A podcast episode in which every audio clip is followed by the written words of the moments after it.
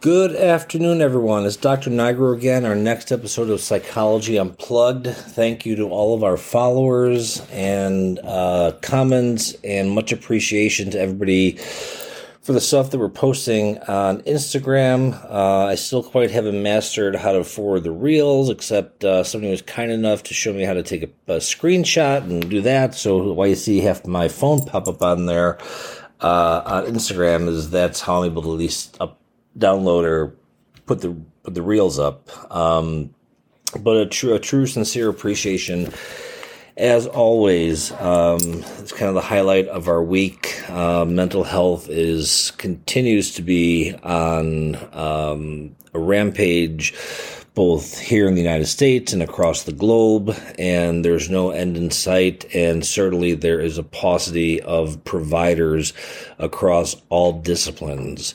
So uh, I know I try to get back to as many people as I can during the week. Uh, if I haven't gotten back to you, please, I will give you the contact information. Please keep on me.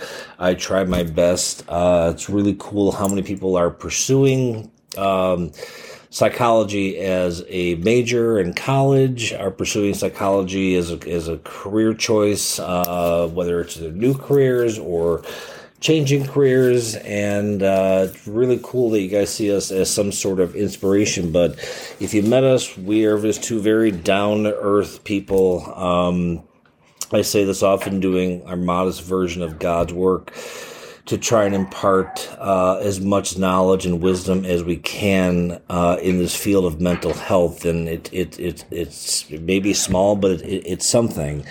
And I'm going to piggyback off of uh, kind of last week's topic, which is uh, I did postpartum depression uh, and psychosis, because I got a phone call the other day from somebody from the New York Times who, uh, because in our in our town, um, you know, you know, with all humility, is, is a very nice town in, in, in Massachusetts, but uh, the tragedy of uh, three children's lives being taken by a mother who apparently had, um, or because she's alive, has postpartum depression. And I, I really, what I wanted to really kind of focus this this whole podcast topic on, and I don't think it'll be a totally incredibly long one, is that mental illness is a real thing it it really is. Uh, it, it it depending on the severity and the chronicity and the trajectory of symptoms, it is real. Uh, Thomas Szasz wrote the book "The Myth of Mental Illness." Uh, he was a psychiatrist. It was a stupid book uh, and a stupid concept because it completely negates the fact of something that is so salient and so a part of all of our lives across different cultures, across different nationalities, and, and no one is immune to it. No one is immune, depending of your age, your gender, your socioeconomic status. Mental illness is real. And, you know, sometimes when it hits home in your own backyard, it makes you take pause sometimes and maybe you know I don't react with as much emotionality because of what I do for a living, and I'm constantly immersed in a world of hearing. Uh, you know the pains and the trials and the tribulations and and sometimes the worst sides of of humanity and and the worst types of pain that people have endured or are currently experiencing or have experienced as part of their life history and their, the narrative of their story. Um, so I think it's a healthy level of desensitization because I've always been very conscientious of, of, of maintaining a sense of I, I always care.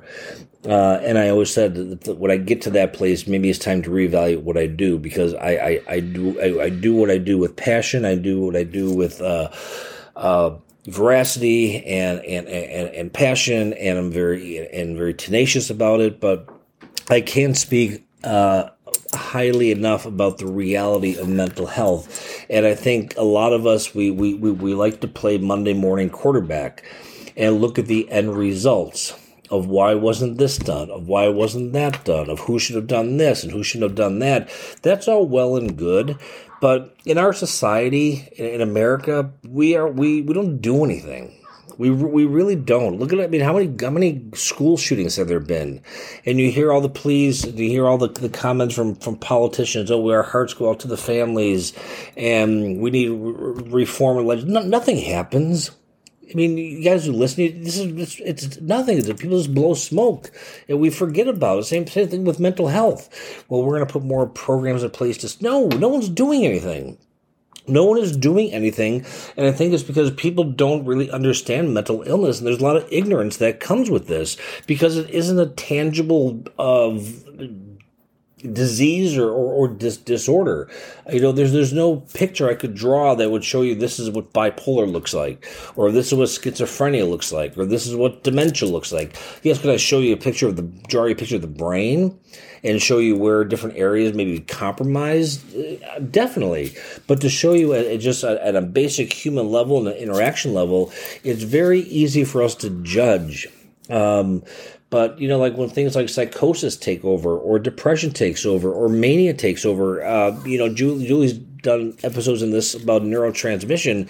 Um, where you know we are chemical beings. We are made up of molecules that interact with each other and and and and the communication systems within the brain is all about electricity and synapses synapses and sodium channels and ion channels and and potassium channels. I mean this is this is all neurochemistry which which happens in our in our in our bodies at a physiological level, but the outward manifestation is what we are confronted with on a daily basis, independent of whether you call it uh, whether it's depression, anxiety, bipolar, OCD. Um, schizophrenia, schizoaffective disorder, delusional disorder, uh, and to some degree, even even the personality disorders. Um, but mental illness is very real, and I, I guess what I'm asking is, uh, is that all of us take a step back when atrocities happen to really find viable solutions to you know I, have said this before explanation is not justification. It doesn't mean somebody should not be held accountable but i think things need to be put in context of how they have come to be and what were the mitigating factors. But at the end of the day we are the we are the ones that are ultimately responsible for our own behaviors. But i think then it brings in a bigger ethical question which i don't know the answer to that if you are if you are suffering with a mental health condition or mental illness and, and, and, and commit an act against societal values and norms or laws, what degree of culpability do you have? I, I, I don't know. It's like the man driving uh, a car and he suddenly has a heart attack and he crashes into somebody and somebody gets injured or unfortunately may die. Is he more or less likely to be exonerated? I think because, well, he had a heart attack, so maybe you know he shouldn't go to jail. He just needs to be you know see his cardiologist. The same parity doesn't really, I think, exist with mental health. That I think people are held accountable not only for their actions but also for the for the illness that that that is with them along, you know, in the passenger seat with them. And I I really don't know how fair that is. Um, how do, how do we penalize people? Do we penalize people? Do we really rehabilitate people? I'm more of an advocate of rehabilitation than incarceration. I you know when, when mental health is is involved, I, I think I'm much more progressive in that st- that stance. But I think people can become vilified for the actions that they do, independent of whatever crimes or behaviors they may have uh, perpetrated or whatever has whatever has transpired. But but this goes back to what I was saying. Mental health and mental illness is real.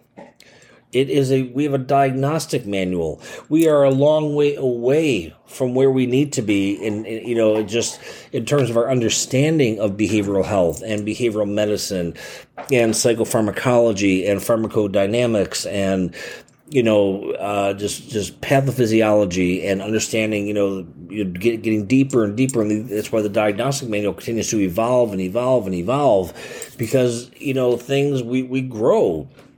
Uh, you know, they'll look back in a hundred years and say what we're doing today is, is archaic just like we can, you can look back and do a post hoc analysis and look back at, at, at Bellevue and say, oh my God, how could they do those things? I think at that time, people operated on the knowledge that they had about what they thought was appropriate. I don't think people go into this field with the intention of doing harm. Now, I guess I always say there's always the outlier.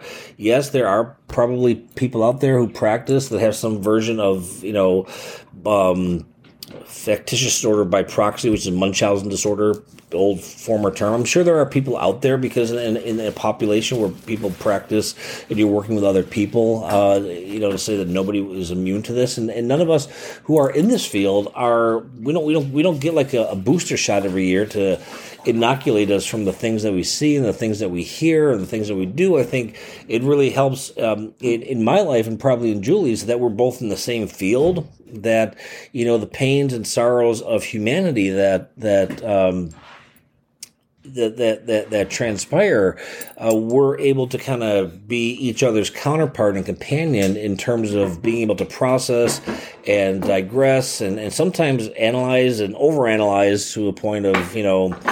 Uh, you know, like almost like a repetition compulsion. But you know, when things like, when things like this tragedy in town happen, you know, the kids they, they come to us and they want to know answers, and they want to know. in social media, I think, is is is is is a vile mechanism when it comes to mental health because people can say one thing about this person and then say another thing about this person, get in arguments and get in fights. And what is the end result? How does that solve anything? How, what does that solve except you getting your point across? Is that, is, does that make any change, any systematic change? In improving things. You know, I mean, there's a, a, a, place in you know Chapel Hill in North Carolina that has a great uh, postpartum depression unit. You know, so there are there are places that are obviously recognizing needs for you know alternative interventions. But when it all boils down to insurance, I'm sorry, that's just, just that, that's just an excuse. That is, uh, is simply an excuse that, that blaming on insurance and, and, and, and to hold family members accountable. Uh, again, it, it depends that when you don't when you, when you don't have the full story. I think it's unfair to make a, a sideline analysis of, of, of, what happened. Um, but in situations like what happened here in town, where a woman killed her three children, um, you know, young couple, I think it's easy to make, you know, e- e- what? Uh, okay, said allegedly, but the reality is she she killed her three kids. Um, you know, I think it's easy to take one side or the other, vilify or feel sorry for, and I think that that that's kind of human nature. But I also think it begs to, you know, I was telling the woman when she was asking me questions, I said there is so much information that that is yet to be known don't know the treatment providers, don't know all the doc, you don't know all the inner workings. You know what people post on social media is only the microscopic version of the lives that they want you to see. No one knows what goes on behind closed doors. And all of us have those closed doors, and all of you guys listening know what I mean about you know we the lives that we lead are not always the lives that we portray. Uh, I try my best to be as honest and truthful to who I am and who I put out, you know, to the world as I do a podcast that you know, grace grace of God has reached a worldwide audience. But I think authenticity is incredibly important. But I also think it's really important to suspend judgment uh, when mental health is a factor because I, I don't have the answer in terms of what do we what what it, what is, is is it punishment? Is it incarceration?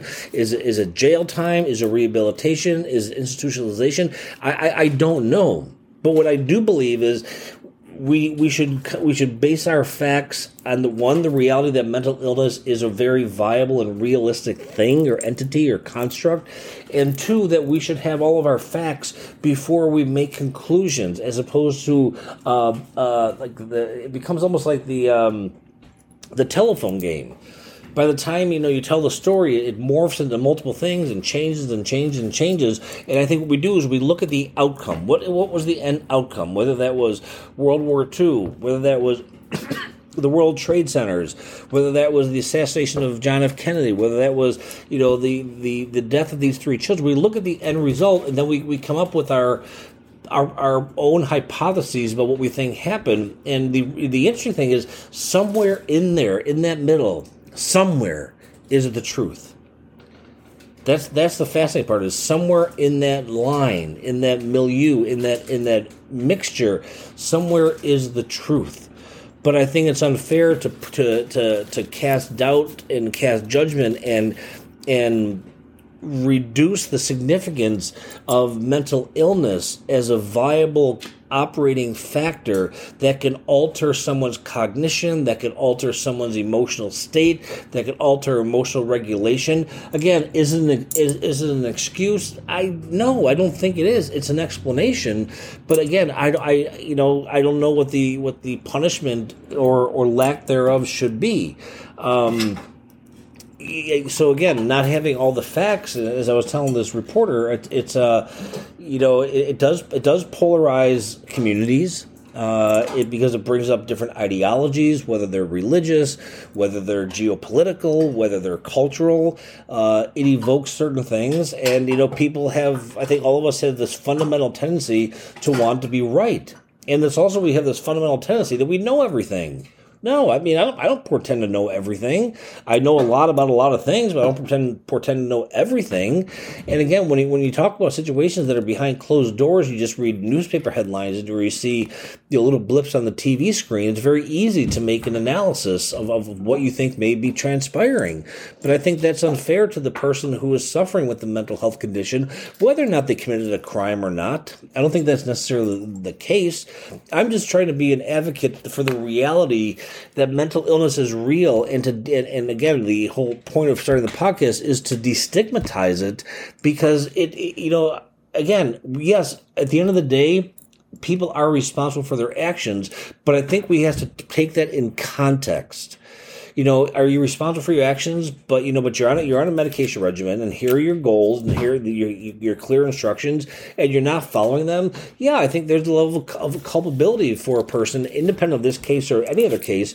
If if you're given clear instructions and and and, and due diligence has been taken by your treatment providers, and you decided that you're not going to go that course of action even though there may be uh, ample empirical evidence that this intervention does work, uh, yes, I think then the person does have a higher level of accountability for not following that, uh, versus somebody who may be following that, but it's just you know, there are there is no magic pill.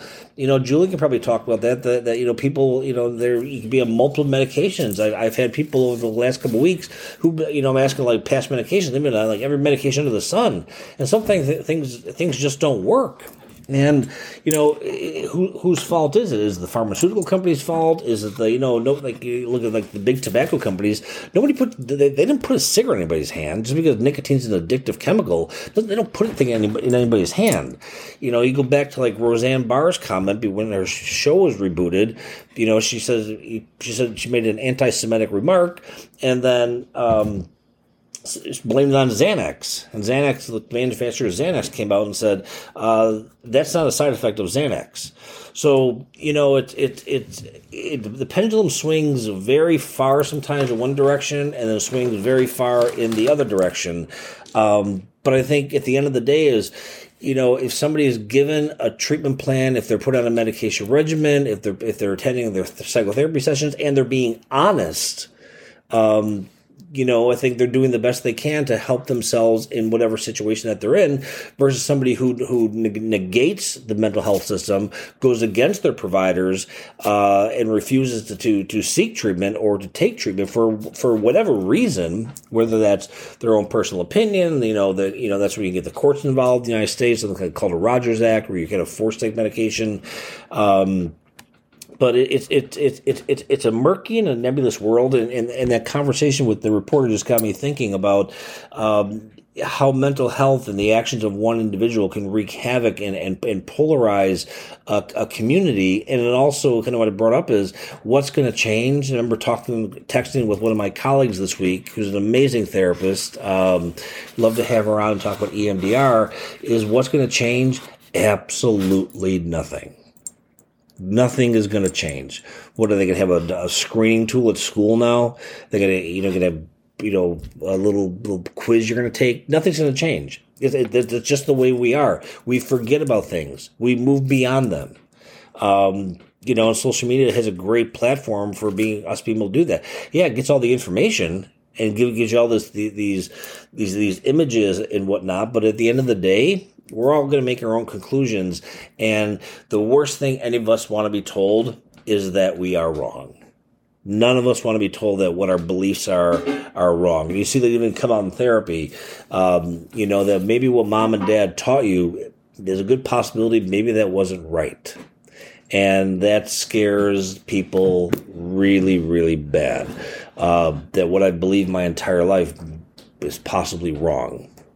So, Julie, I know you wanted to add something. So here she pops in. Hi, guys. um, thank you. Um, as always, uh, just always thanking you uh, and appreciate you. Um, I, I, there was a couple things that just kind of came up for me as I was listening to Core Talk. I think that there's a there's there's something I think that I I kind of was feeling while he was talking about coherence. Um, you know, in mental health, it it affects. I mean, it, it's a biopsychosocial um, situation. You have to look at everything in context and people's history, and is there a history of trauma, um, and so forth. Um, sometimes people, gosh, I mean, you hope that your clients are coherent. Sometimes clients are so anxious by the time they are finally sitting with you that, like any of us in an anxiety provoking situation, uh, feeling anxious, we can miss a lot. Sometimes we can miss a lot of information. Like sometimes I in my own, you know, I, I could kind of picture myself in different times of my life trying to, you know, hold a holding a butterfly net, trying to catch every piece of information coming my way and wanting to capture it and hold on to it. I think coherence is really important because I think that when we're anxious, we don't always hear everything. And also, I always tell my clients, and I've learned to do this over time. It's not something that I automatically know right away. Um, it's something that I've learned that I feel is much more helpful, and I think it would help all of you out there who are in treatment or seeking treatment write things down. Write things down, write a list in between your therapy appointments, in between your appointments with your provider. Um, if you're not in treatment but you're looking to be in treatment, um, please please write a list. And in like in between your appointments what did, did is there something that you forgot? And reach out to your provider in between appointments. Um, i have a very open uh, policy. I think because of telehealth and because you know my practice is much more manageable now and i'm not working for a big mega agency like i was um, although we had admin you know helping us um, all you know 24 7 but when you run your own show um, you can have that, you know, higher level of contact and um, uh, accessibility. Um, I am very coming back to. Um, I'm getting the side eye over here um, from you know who. Um, I get tangential. I'm putting that out there. I realize this about myself. I go on tangents and I just I, I, that's the way my mind works, and I, I apologize for that. Sometimes it's probably very annoying to you. Um, yes, and in coming back to another point I wanted to make about mental health conditions, illness, whatever we're calling it, is absolutely real. I mean, I think anybody who follows us knows that it's real because they follow us because they're either interested in the field or because there's something going on in their personal life, whether it's with themselves or it's with someone that they're in relationship with. Um, so I kind of think that that's where that's coming from. There's another piece to this that I want to talk about, just so for your general education, and I and I don't know how many people really do know about this. That you know, when Core is talking about insurance companies, when I was working as a case manager um, at a partial uh, hospital, I was uh, I did utilization review. So I that my role was to um, work with insurance companies and fight for patients' rights to stay in hospitals. Um, I was the one who was talking to um, the insurance company, saying, "Well, you know, we don't really think so and so's you know it's appropriate for this person to go home." Um, insurance companies are tough, and I I hate beating up uh, beating people up, and I'm not beating up anybody in particular, but insurance can be extremely generous at times, and it also can be extremely restrictive. I've seen that from both sides, uh, from all sides, and um, when it comes to insurances, it's very important to understand when you're working with a client um, and also when you are seeking help or you are in therapy and seeing a med provider, or maybe you're not, knowing what levels of care are. So, what is what are the different levels of care? There's outpatient level of care, which is what Core and myself do. We we are treating people who are high, relatively high functioning people for the most part and um, they are, you know, our clients, by the grace of God, are doing well um, because they're they are meeting an outpatient level of care, which means that you are okay with going to your therapist once a week. And sometimes, if you're doing well, your therapist will push you out two weeks out. Sometimes, for maintenance, you'll see your therapist once a month. If your meds are working or if you don't need their, you know, just kind of outpatient level of care. Then there's IOP, there's partial level of care. That's a step up. That's when you have people who meet the criteria for that. Someone who really needs that one on one for medication on a daily basis in the confines of being in a program for one to two weeks. Two weeks is usually um, the the kind of the the main you know time frame. It's usually two weeks. Some people go longer. Some people you know peace out. You know don't don't they don't care for it and they drop out. People do drop out of programs like that and then there's you know call 911 or go to your nearest emergency room. That's the inpatient level of care. With inpatient level of care i think core mentioned uh, the rogers um, act. That is where people need medication and they're not really seem they don't seem competent. So a judge comes in and issues an order that this person must take medication for their mental health um, that usually happens on an inpatient unit. I think it's the only place that happens correct? Yeah. Well, the next level would be residential. I, oh and so you know so inpatient that is when it is in a safe safe environment. Sometimes inpatient units freak people out. Sometimes it's treatment in and of itself, just having the experience of being on an inpatient unit, thinking your life is horrible, but then realizing it's not as bad as you thought it was, and then you, you kind of c- come to grips with things. There's a whole different, I mean, depending on the person's experience, but on an inpatient unit, you are considered safe enough to, you know, you won't, you're not, you don't have access to your phone. You don't have access to certain things that would lead to a suicide attempt um, and you're constantly under the surveillance of staff. So, and staff is accessible to you at all times. Now, in environments like this, you know, providers on an inpatient unit, let's say a psychiatrist or a nurse practitioner, um, can take a patient, people off of all of their meds to kind of to kind of reset and try a different set of medications, be it, you know, you, that is that is where they're observed off medications to see an exacerbation of symptoms so that they can technically treat the symptoms that they're witnessing with a person on an inpatient unit. Sometimes people go in and it's just a med adjustment. Um, but usually that inpatient units are where you know people are definitely not safe. They're either going to hurt themselves or hurt somebody else. Um, i don't really get into the whole homicidal ideation of things. I do think that it exists. It definitely is something that people do treat. And it's something that you know uh, people do struggle with.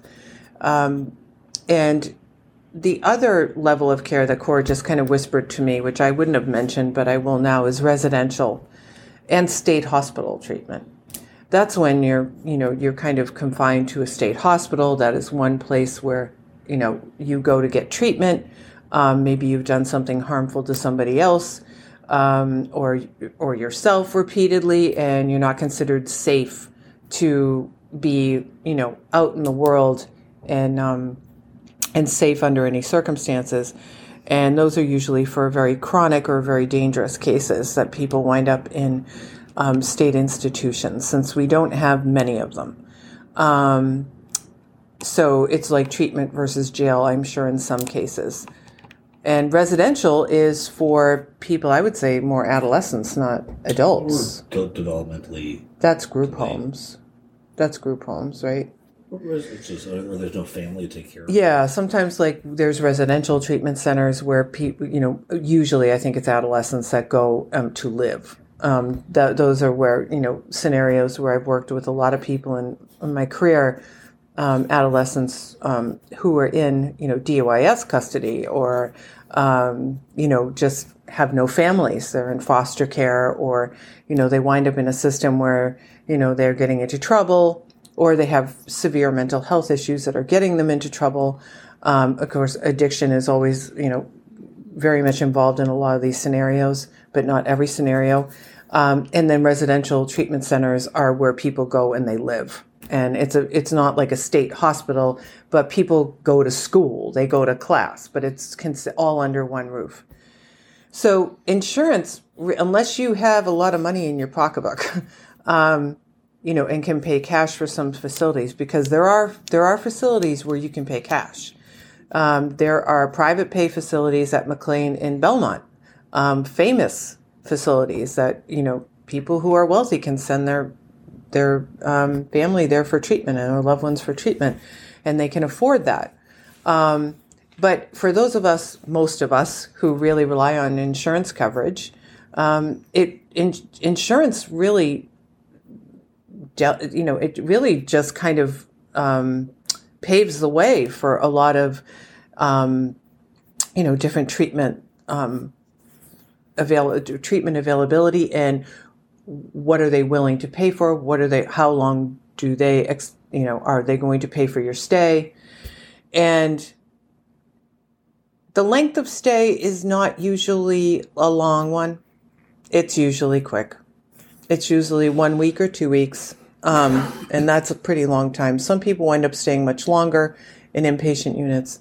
Um, but the step, and then people will get stepped down sometimes to partial day treatment where they go home at night and then they go back to treatment all day. Usually it's group settings with medication provider and also case management, and you get a clinician that's your, your personal therapist.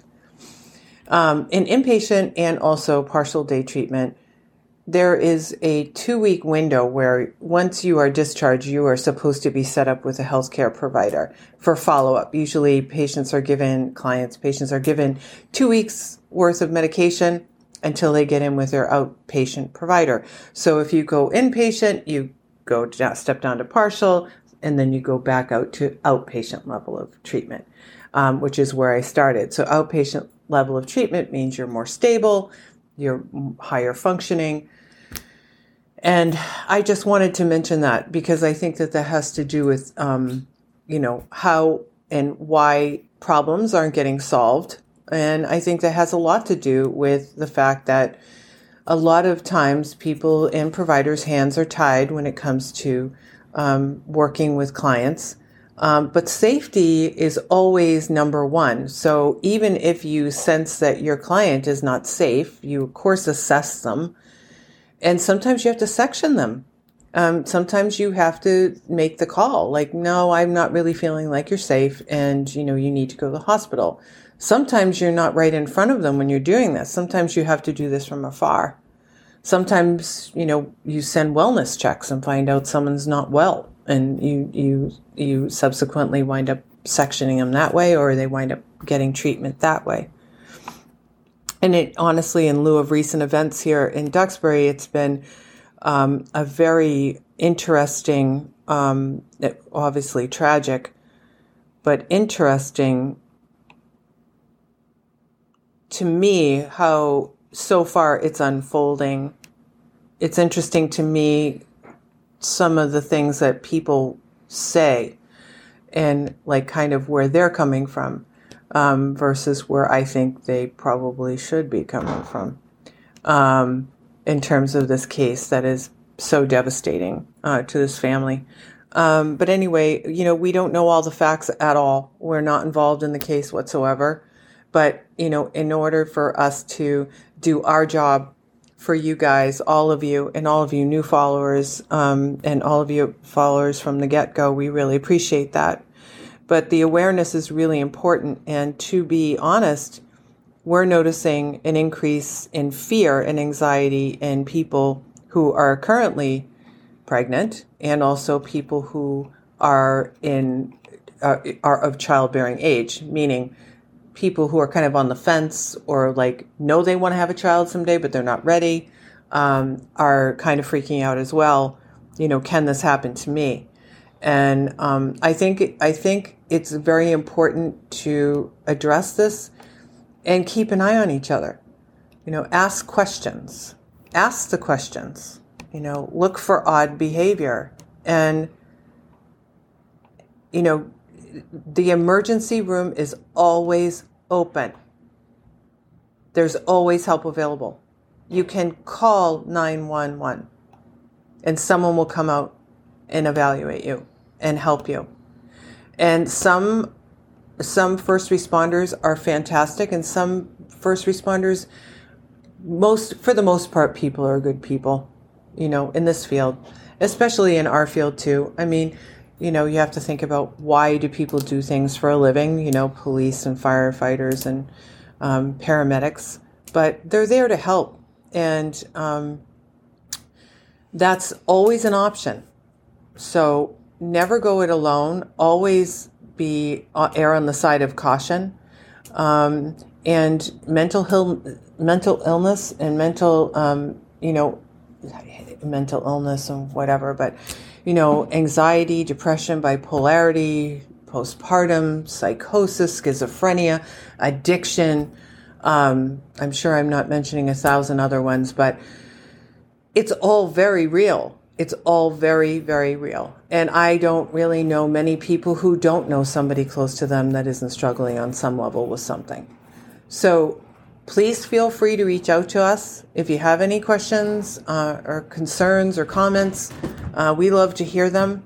Um, and God bless you all. We love you. And uh, we will talk to you next week. Thank you, Julie as Julie goes off on multiple tangents. I'm talking about mental illness, and you're, doing the insurance seminar. You know, our followers are going to be upset with what you just said. You do a great, you do a great job. I think I think Julie Bryce we compliment each other well. We bring two different perspectives on. Um, uh, and I think Julie's tangentiality is, is sometimes helpful because she gets into areas that I might not otherwise get into. So uh, again, wanted to do this topic just to highlight, uh, you know, the whole one of the founding factors of why we started the podcast is that mental illness is a real and viable thing.